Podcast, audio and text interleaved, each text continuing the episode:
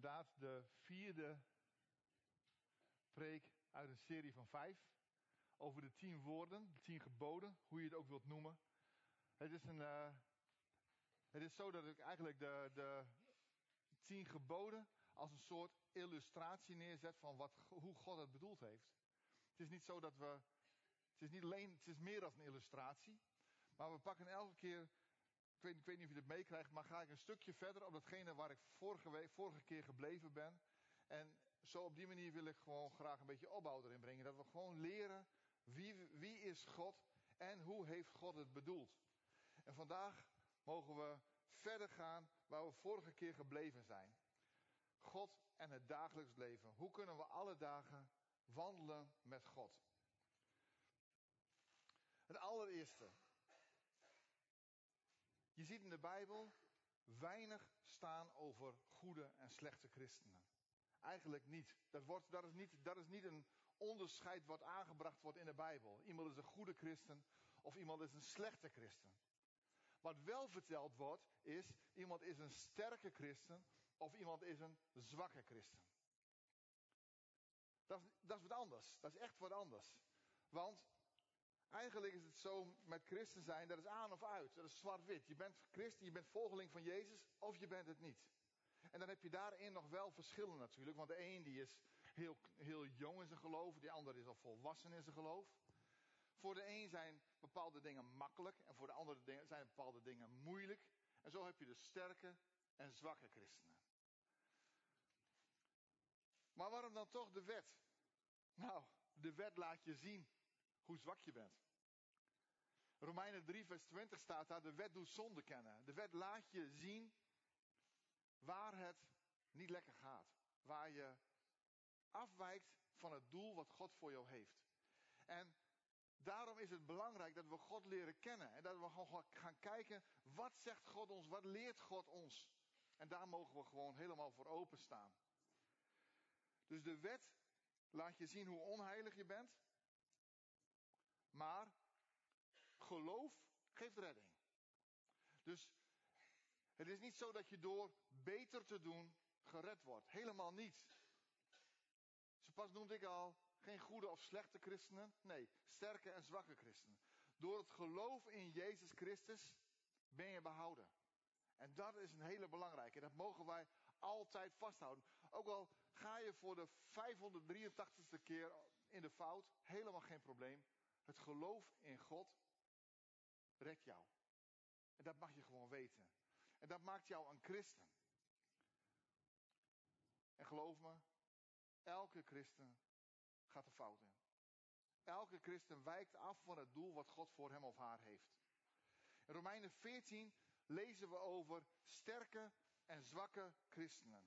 We lezen daar dat een zwakke christen regels nodig heeft. Welke regels dat zijn? Nou, de regels die daar genoemd worden. De ene regel is geen regel die we op een andere plek in de Bijbel tegenkomen. Dat is namelijk de regel of je wel of geen vlees mag eten. Nou, dat, dat zien we nergens. We zien wel dat bepaalde soorten vlees in, in, uh, in, het Oude Testament worden uitgesloten. Maar het wel of geen vlees eten, dat is geen regel die we in de Bijbel tegenkomen. Maar voor sommige mensen was het blijkbaar belangrijk om dit, een, een, uh, ja, om het eten van vlees um, ja, in, in het dienen van God een plek te geven. Nou, voor deze mensen was dat een regel voor andere mensen was die regel niet. En dan staat er in Romeinen 15, daar staat dan dat. Maar wij die sterk zijn, zijn verplicht de zwakheden van hen die niet sterk zijn te dragen en niet onszelf te behagen. Dus als wij zeggen, ik heb die regel niet nodig, dan kan dat heel prima. Het kan heel prima dat je God kunt dienen zonder die ene regel die voor een ander wel belangrijk is. Ik heb vorige keer al gezegd dat ik het voor mezelf nodig heb als regel dat ik geen druppel alcohol drink, nooit meer. Dat is een regel die ik nodig heb. Nou, die regel, ik wil, daar wil ik graag dat, dat, dat daar respect voor is. En dat je op die manier mij draagt. Betekent niet dat een ander dat, diezelfde regel moet hebben. Die ga ik niet opleggen aan een ander. Maar je kunt hier ook als groep afspraken over maken. En ook dat kan helemaal fout gaan als dat als wet wordt opgelegd. Dus dit zijn, dit zijn best wel hele lastige dingen. Ik zal jullie even meenemen in een stukje kerkgeschiedenis. We praten over het jaar 1881. En toen was er in Nieuw-Weerdingen, toen heette het nog Weerdingermond, in Nieuw-Weerdingen was een opwekking. Daar kwamen echt heel veel mensen, tientallen, honderden mensen kwamen daar tot geloof. Heel bijzonder. Er wordt hier een doopdienst beschreven in het stukje kerkgeschiedenis. Ik heb het ooit gehad op het seminarium, ik heb het weer teruggezocht. Met 54 dopelingen. Gewoon op een zondagmorgen. Een hele, ja, eigenlijk niet eens heel duidelijk aangekondigd, maar in één keer stonden er 54 dopelingen. Die zijn in een half uur gedoopt. Heel knap. Ja, ene kant erin en de andere kant eruit. Dat was, uh, dat was gewoon hard werken met z'n allen. En, um, maar die, dat was echt een grote opwekking. Maar moet je je voorstellen dat dat was in het gebied waar turf gestoken werd. En het turfsteekgebied, de veenkoloniën, dat was echt een vreselijke maatschappij. Het was verschrikkelijk. Er was zulke bittere armoede dat mensen gewoon net niet doodgingen. En er was zo'n extreme rijkdom dat de mensen van, eh, van gekkigheid niet wisten wat ze met hun geld moesten doen. En die verschillen waren extreem. En onder de armen werd ongelooflijk veel gedronken. Er is zo'n zo'n kreet. Uit turf, jenever en achterdocht heeft de Heer de Drent gewrocht. Nou, ja, dat is een beetje uh, waar het, uh, waar het in, in, Eigenlijk kun je dat, geldt dat voor de veenkoloniën. Turf, jenever en achterdocht. Het is echt een hele zware periode geweest in onze, in onze geschiedenis. En in die, in die tijd was er in 1881 een opwekking in Weerdingermond. En die opwekking was onder de turfstekers, grotendeels. Maar er waren ook een aantal mensen die geen turfsteker waren. Sommige mensen hadden een groot probleem met drank en andere mensen hadden dat niet. Toen bij die opwekking is er geroepen, wij gaan allemaal geen alcohol meer gebruiken. Een hele radicale keuze die onder leiding van één persoon eigenlijk ingezet is. En zeker de meneer Roelers. Ik zal even kijken. Hier, daar vlak onder Groningen ligt Weeringermond. En deze Berend Roelers die was voorganger van een kleine gemeente in Weerdingermond. Um, en hij heeft eigenlijk heel duidelijk gepredikt gewoon zero tolerance. Alleen maar zonder alcohol. Maar er was een andere, dat was Philippus Lindeman, die was een, oud, een oudste daar, en die ging voor matigheid. Die dacht van, ah, wij hebben die wet niet nodig. En toen kwam er een gemeentevergadering, een half jaar later. En was, die gemeentevergadering was wel redelijk bezocht. Ik zal daar eventjes een stukje uit voorlezen, want er zijn wat natuurlijk van overgebleven. Geheel onthouders en matigheidsbepleiters stonden scherper dan ooit tegenover elkaar. Lindeman, die tijdens de opwekking de alcohol had afgezworen, vond later het gebruik gewettigd. Hij was, hij was dus een, een, een uh, matigheidsbepleiter. En zag met ledenogen het streven van roelers aan om persoonlijke geloften van geheel onthouding van alle leden te eisen. Hij bracht in de gemeentevergadering van 12 maart 1882, dus een half jaar later, een half jaar na de opwekking, na het begin van de opwekking, de zaak op de volgende wijze te berden. Broeders en zusters, de drank is hier steeds een twistappel in de gemeente. Hoe moeten wij dat verschil ten einde brengen? De schrift zegt, wij die sterk zijn, zijn schuldig de zwakheden der onsterken te dragen en niet onszelf te behagen. Ik zou wel eens willen vragen, wie heeft met de drank gebroken? Het grootste deel van de gemeente ging staan. Wie heeft er niet meegebroken? Velen rezen overeind. Ook hij, ook van hen die bij de opwekking beleden hadden geen drank meer te zullen gebruiken. En wie kunnen de drankdrinkers dragen? Dat vraagt hij dus matigheidsprediker. Hij zegt dus, ik drink wel, maar ik kan wel achter dat niet drinken staan. Wie kan dat? Ik wel, zegt hij. En velen stonden op. Wie kunnen niet dragen? Enkele gingen staan. Zijn er niet meer? Met een blik op Roelers, die ook was opgestaan. Dan zijn jullie van de gemeente af. Roels antwoordde, ik wil niet van de gemeente af, dat is hier de bedoeling niet. Het is getuigenis tegen getuigenis en de minderheid schikt zich altijd naar de meerderheid. Je kunt immers niet dragen, dan ben je nu afgesneden. Dan trek ik mijn woorden in, want de gemeente, van de gemeente wil ik niet af. Ik wil ook dragen als altijd. Je zult eraf. Brad, dat was de secretaris. Brad, schrijf de namen op, ook die van Roelers. Brad, mij niet. Brad, schrijf. geef hier het papier. Hij zal erop, dan zal ik het doen. Ziezo, ziezo, hij staat er al. Dat scheelt mij niet. Ik ga niet van de gemeente af. Je bent eraf. Dat is niet waar. Zo ging het nog enige tijd door, totdat Roelers een beroep kreeg, deed op de gemeente. Die echter te verslagen was om zich ten volle rekenschap van de dingen te geven. Na een onbeschrijfelijk tumult kreeg Lindeman weer de leiding van de vergadering en sprak, om de waarheid te zeggen, broeder Roelers, het is dan toch maar beter om weg te gaan voor het heil van de gemeente. En dan zal voortaan niet meer over de drank gesproken worden. Dus ik moet weg? Ja. In vredesnaam, als het moet, zal ik gaan. Hij maakte aanstalten om heen te gaan.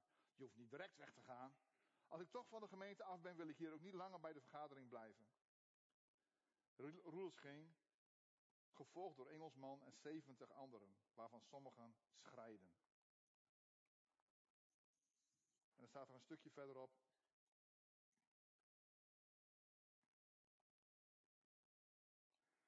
Um, even kijken hoor. Nou, het komt erop neer, ik zie, ik zie het zo gewoon niet staan. Maar het komt erop neer dat, oh ja, de gemeente trad een toestand in van dorheid en doodsheid. Eerst in 1887 deed weer enige opleving zich gevoelen. Dus dat was eigenlijk zes jaar gewoon dood, de gemeente. Als je dit leest, ik kan er bijna van huilen. Ik vind het verschrikkelijk. Het is aan de ene kant is het heel, heel erg. Uh, ja, je begrijpt beide kanten van het verhaal. In ieder geval, ik kan me allebei de kanten voorstellen. Misschien heb je voor de ene kant meer sympathie als voor de andere kant. Maar op het moment dat je dit als wet, als regel gaat neerleggen, dus het dragen van de ander, dan gaan de dingen ook stuk. En ik denk dat we met z'n allen dus gewoon continu moeten zoeken. En we moeten ook leren van de geschiedenis. We moeten leren van de geschiedenis. Dat we altijd moeten zoeken naar wat is de weg van God. Want één ding kan ik hier wel over zeggen. Dit was niet de weg van God. De weg van God was niet om hier het woord van hem, wat in Romeinen 15 vers 1 staat, zo letterlijk toe te passen dat de boel hier moest barsten. Dat was echt niet de weg van God. Dus er blijft altijd zoeken en luisteren naar God. En hoe kun je dat doen? Door God te leren kennen. Door hem elke keer weer beter te leren kennen. En dat mogen we leren. Hebben we dan een wet nodig? Ik denk dat we een wet nodig hebben. Ik denk dat we eh, dat nodig hebben om de wil van God te leren kennen. Om te leren zien wie God is. En dat samen dragen dan. Maar het samen dragen is heel goed. Als iemand zegt, ik heb het nodig om dat of dat te doen. Stel je voor, en dit is een heel, heel makkelijk voorbeeld om te noemen. Iemand zegt, ik stop met roken. En twee dagen later zie je hem en hij vraagt aan iemand van, mag ik een checkje van je draaien? En hij begint te draaien en jij komt er langs. Dan zeg je van, joh, hey joh, nu, nu ga ik even samen met jou dragen. Je belooft dat je zou stoppen met roken. Nu ga je een checkje bieden van iemand. Doe dat niet. Doe dat ding weg. En dan, help, dan draag je die andere persoon. Dan draag je die zwakke. En dat doe je door hem eigenlijk een regel voor te houden die hij zichzelf opgelegd heeft. En als die jongen dan zegt van ja, maar ik overtreed die regel nu gewoon, ik doe het gewoon, dan is het zijn verantwoordelijkheid. Maar je hebt wel samengedragen. En ik denk dat we in die richting moeten zien. Dat we gewoon ook samen gaan zoeken naar de weg van God. Maar waarop word je dan beoordeeld? Nou, je wordt niet beoordeeld op een wet. Dat sowieso niet, want dan gaat iedereen af. Dan blijft er helemaal niemand meer over. We worden beoordeeld op het geloven in de Heer Jezus. Geloof je in de Heer Jezus? Vertrouw je op Hem of niet? Het is als bolen. Komt, elke keer komt hij weer terug. Dit is de vierde keer. Volgende week zien we hem weer. Het is als bolen. Het gaat erom dat we een strijk gooien. Het gaat erom dat we die bal in één keer tegen die middelste kegel aangooien. Dat weet iedereen die vooraan die, die baan staat. En toch gaat die bal regelmatig van de baan af. Bij mij lukt het ook heel vaak niet. Maar het doel is het, het raken van die middelste kegel. Nou, dat is bij mij het doel. Maar als je een hele goede uh, bowler ziet, die gooit dan zo met een boogje helemaal. En die komt dan van opzij en die pakt hem dan, denk ik, tussen de middelste en, en tweede kegel in. En dan gaat ook alles in één keer met grof geweld om, omver. En dan heb je een prachtige strijk. Nou, dat is het mooiste natuurlijk. Maar ik probeer in ieder geval al die, die bal op de baan te houden. Dat doe ik al heel wat. En dan probeer ik ze nog allemaal om te gooien. En als het in twee keer moet, dan doe ik het in twee keer.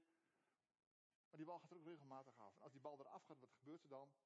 Dan komt hij weer terug. Dan heb je een tweede kans. Als je weer terugkomt, als je weer eraf gaat, dan komt hij weer terug en dan heb je een derde kans. En hoeveel kansen heb je bij God? 70 maal, 7 maal. Dat gaat maar door. mogen we weten. Maar soms lukt het gewoon niet. Soms heb je het gewoon niet in je vingers. Dat je denkt bij jezelf, het lukt me niet. En dan heb je van die hekjes naast de bowlingbaan. En dat is de wet. En daar is de wet voor. De wet is ervoor dat we op de rails blijven. Dat we leren, dit is God en zo wil God het. Zo heeft God het bedoeld. En we gaan, we hebben ernaar gekeken welke regels heeft God gesteld in de tien woorden. De eerste is dat we God op de eerste plaats zetten. tweede, God is belangrijker dan spullen. Het derde is let op je taalgebruik. Vierde, neem je rust. vijfde is eer je ouders. En het zesde is waardeer elkaar. De laatste twee hebben we vorige week over gesproken. En vandaag gaan we verder met het zevende gebod. En daar staat, ja, u zult niet echt breken. Ik heb het maar eventjes in het Nederlands uh, geprobeerd te vertalen. Wees trouw. Um, ja, dit is uh, onze kring, discipels. Ik mag uh, leider zijn van een kring met allemaal jonge mensen, prachtige mensen tussen de 18 en 25 jaar. En, afgelopen, en wij hebben eigenlijk een, een, een, een, mooie groep met een harde kern van ongeveer zeven mensen die er eigenlijk elke keer zijn. Maar afgelopen keer was eentje die was verhinderd en twee waren er ziek. We hadden een klein groepje, we waren met z'n vieren. En ik denk van ik ga gewoon deze onderwerpen van, uh, van zondag eens bespreken met de met discipels. Het was echt een heel leuk gesprek. Ik ga inhoudelijk ga ik er niks over vertellen, want de kring is veilig. Maar wat ik wel kan zeggen is dat ik merk aan deze mensen dat ze in een hele andere wereld groot worden als waarin ik grootgebracht ben. Ten eerste ben ik grootgebracht in een zuil. Echt in de gereformeerde zuil waar ik, uh, waar ik ja, een deel van was. En ten tweede was het gewoon heel lang geleden. 30 jaar geleden, 40 jaar geleden. Toen was ik van hun leeftijd. En in de tijd dat ik opgroeide, waren relaties ook anders. Toen was het zo dat het niet normaal was als je ging scheiden. Toen was het zo dat samenwonen, dat werd hokken genoemd, en dat was stom. In ieder geval, zo heb ik het meegekregen. Zo, en zo waren een heleboel dingen, een heleboel vormen waren toen anders. Dus het gesprek met, met, met, deze, met deze kring, dat is ook vanuit mijn wereld naar hun wereld. En natuurlijk zit ik hierin, ik zit in deze wereld nu, maar we moesten allebei een vertaalslag maken. En dat was wel echt heel boeiend om te zien. Maar één ding, of één ding, er waren een aantal dingen die hetzelfde bleven, namelijk het huwelijk. Ze willen allemaal gaan trouwen. En dat vind ik fantastisch. Daar, daar, daar ik echt, dat vond ik echt prachtig. En het tweede, wat ik heel erg mooi vond, was, en daar is helemaal niks aan veranderd, vreemd gaan is not done. Of je nou verkering hebt, of samenwoont, of een een, een, uh, geregistreerd partnerschap hebt, of getrouwd bent, vreemd gaan is not done. Hoort er gewoon niet bij. Dat, dat is gewoon niet aan de orde. En dat is wat heel duidelijk is. Um, wees trouw. U zult niet echt breken. Betekent namelijk niet. Je mag niet scheiden. Dat betekent dat niet. Echt breken en scheiden zijn twee verschillende dingen. Ik heb het altijd wel geleerd dat staat, gewoon staat, je mag niet scheiden. Maar echtbreken is vreemd gaan, dat is wat anders. Er staat gewoon niet in de Bijbel, of ja, er staat er wel, de Heer Jezus zegt dat later. Maar in, deze, in deze, dit gebod staat heel eenvoudig, je mag niet vreemd gaan. En het vreemde is, in Deuteronomium 24, vers 1 tot 4, ik kan het wel even bijzoeken. Daar wordt een hele andere weg gewezen. Daar wijst God gewoon een weg. Nummer Deuteronomium.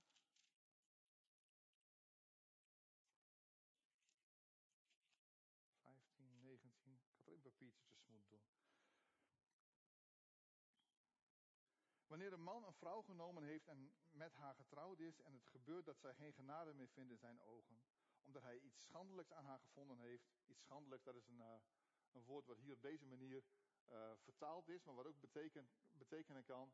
Iets wat hij niet verwacht had. En ik denk dat dat, dat, dat, dat geven de meeste vertalingen weer. Iets wat hij niet verwacht had, dus iets onverwachts aan haar gevonden heeft. En hij haar een scheidings- en echtscheidingsbrief schrijft, die in haar hand geeft en haar uit zijn huis wegstuurt. En als zij dan uit zijn huis vertrekt en weggaat en de vrouw van een andere man wordt, en de laatste man ook een afkeer van haar krijgt en haar een echtscheidingsbrief geeft die haar in de hand geeft en haar uit zijn huis wegstuurt. Of als die laatste man, die haar voor zichzelf tot vrouw genomen heeft, sterft, dan mag haar eerste man, die haar heeft weggestuurd, haar niet terugnemen om hem tot zijn vrouw te zijn.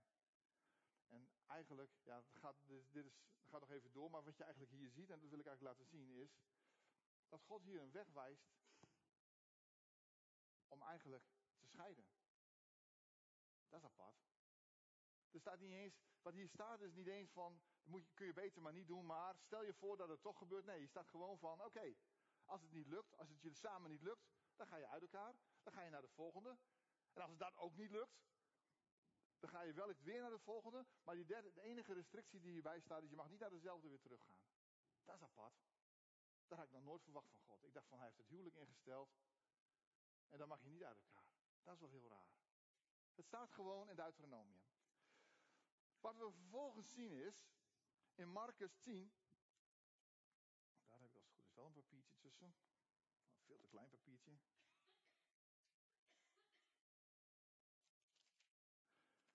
Het wel.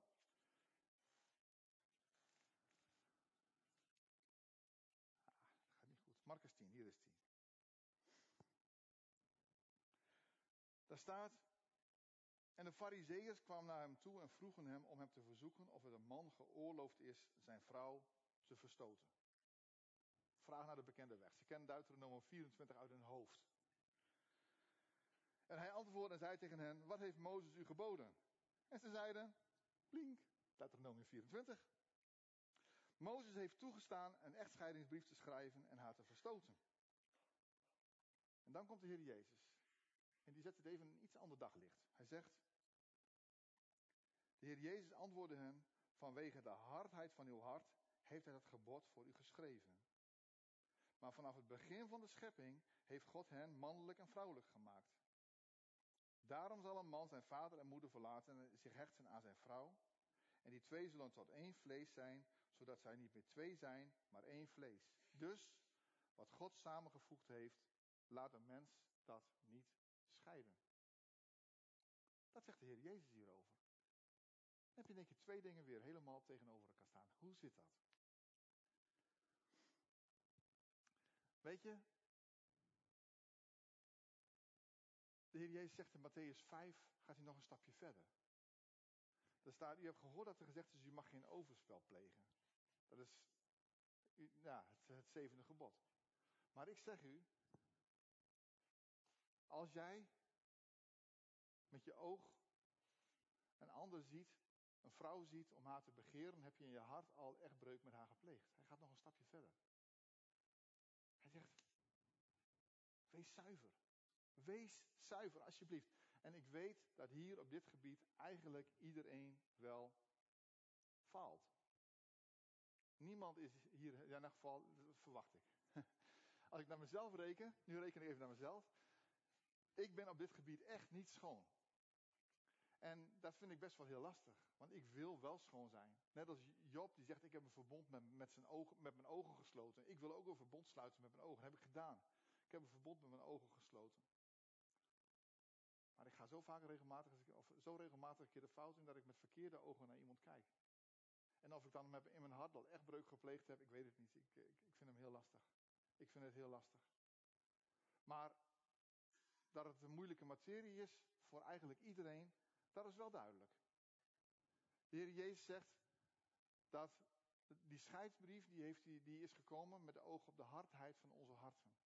En in Ezekiel 11, vers 19 tot 20, weer een briefje. Ik ga de volgende keer echt grotere boekenleggers in doen. 11, vers 19 tot 20. Daar staat, ik zal hun één hart geven en een nieuwe geest in, hun binnenste, in uw binnenste geven. Ik zal het hart van steen uit hun vlees wegdoen en hun hart van vlees geven. Zodat zij mijn verordeningen gaan, uh, zij in mijn verordeningen gaan en mijn bepalingen in acht nemen en die houden. Dan zullen zij mij een volk zijn en ik zal hun een God zijn. Hier zien we het harde hart. Toen de Heer Jezus zei met het oog op de hardheid van uw harten, wisten de fariseeën direct, dit bedoelt hij. Een hart van steen. En een hart van steen, dat betekent dat je God niet kent. En dat je dus moeilijk vindt om naar Hem te luisteren.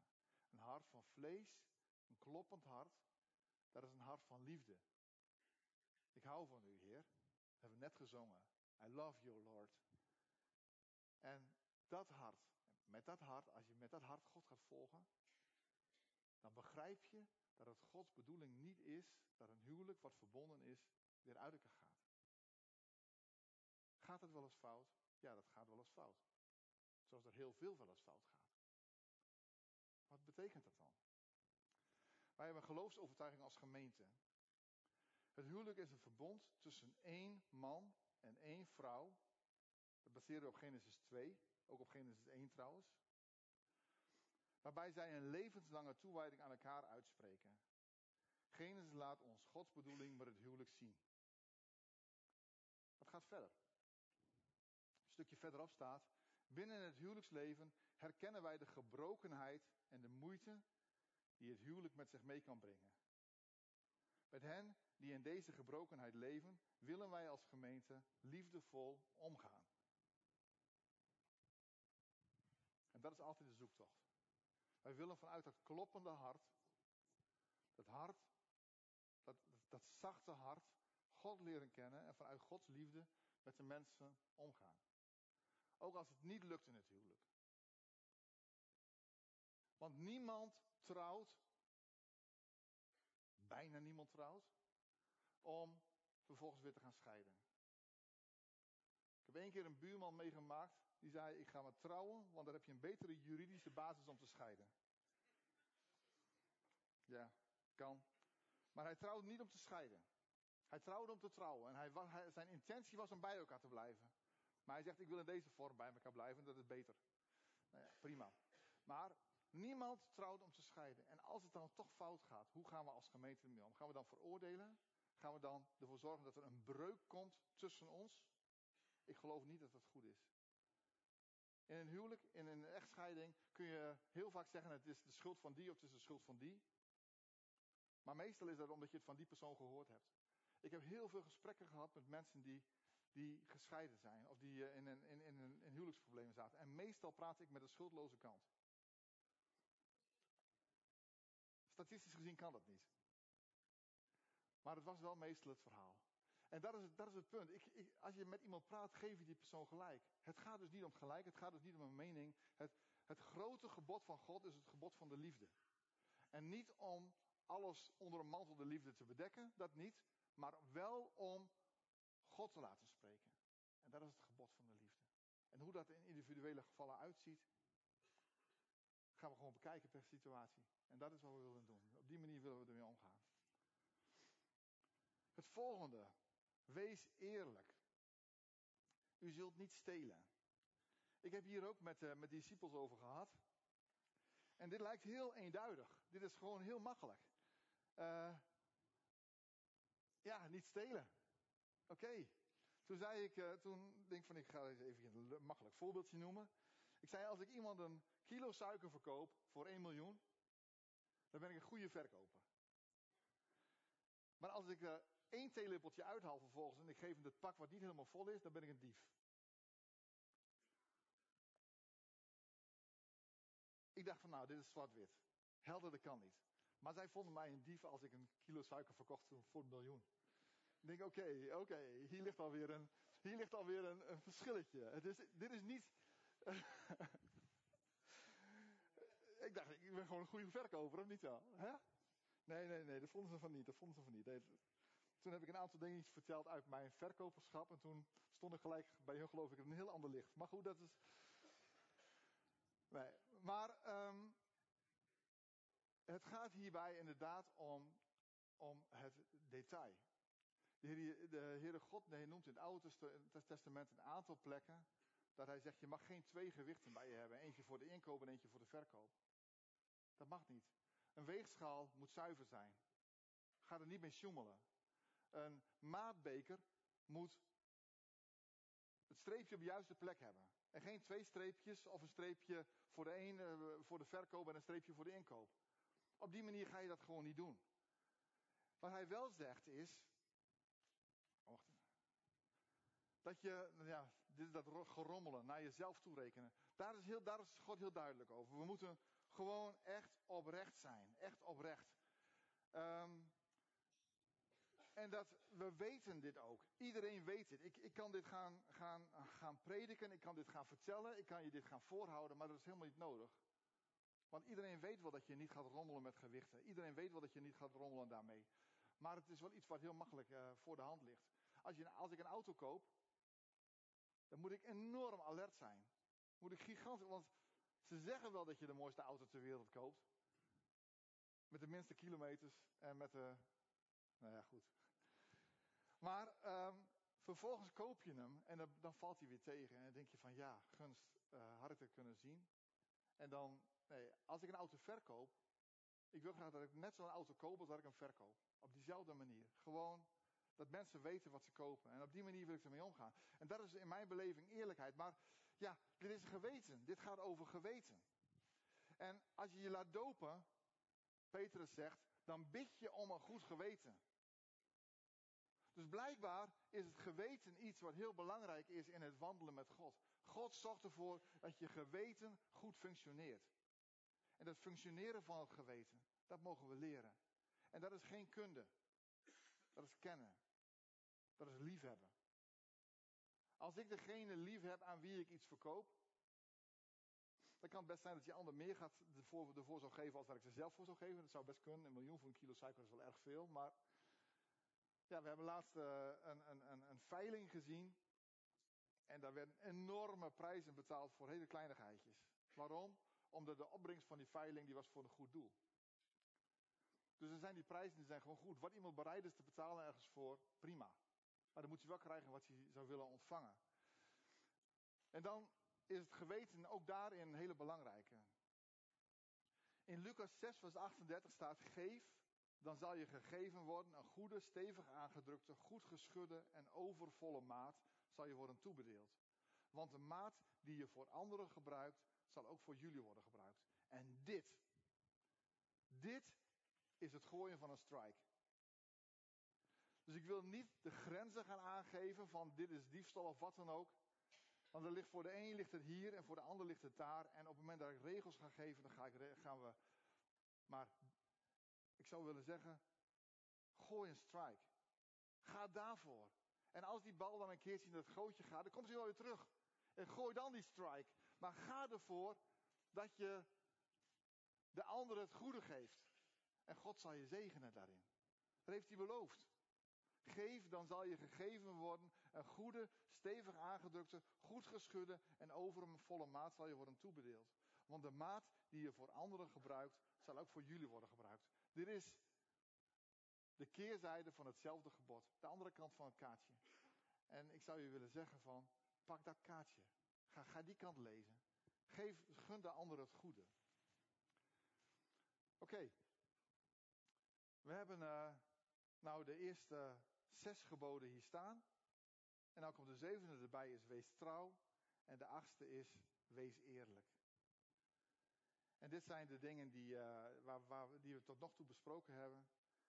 En uh, de volgende keer, over twee weken, dan gaan we, het, gaan we het hebben over het negende en het tiende gebod. En ik wil dan van tevoren, wil ik eigenlijk ook weer doorgaan op dat dragen en, dat soort dingen. Maar ik ga dan een stapje verder. Ik wil dan na gaan denken over um, die uitspraak in um, Jacobus 3. Van, er worden allerlei dingen genoemd en er staat erbij, voor hen is het koninkrijk niet. Dat is een spannende uitspraak. En die uitspraak wil ik graag gewoon benaderen en uitleggen. Want wat betekent dat? Is de wet dan toch zaligmakend?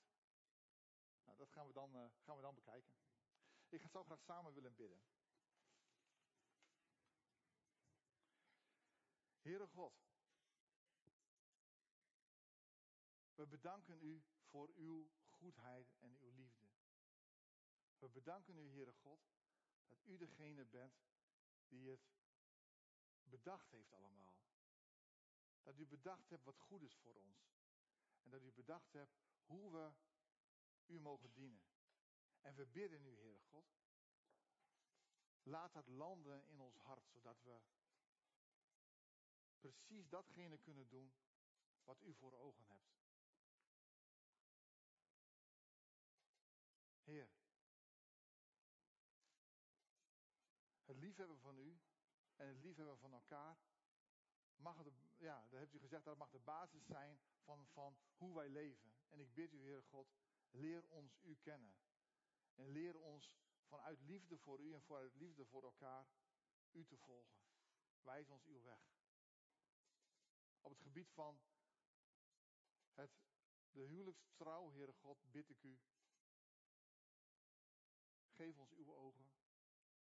Help ons om de keuzes die we gemaakt hebben, de beloftes die we aan elkaar hebben gegeven, gestand te doen. Op het gebied van eerlijkheid, Heer, bid ik u, help ons om echt de focus op u te houden. En die dingen te doen die u ons leert, zodat wij vanuit het geweten wat u ons gegeven hebt, kunnen handelen. Wijs ons zo uw weg in de machtige naam van Jezus Christus. Amen.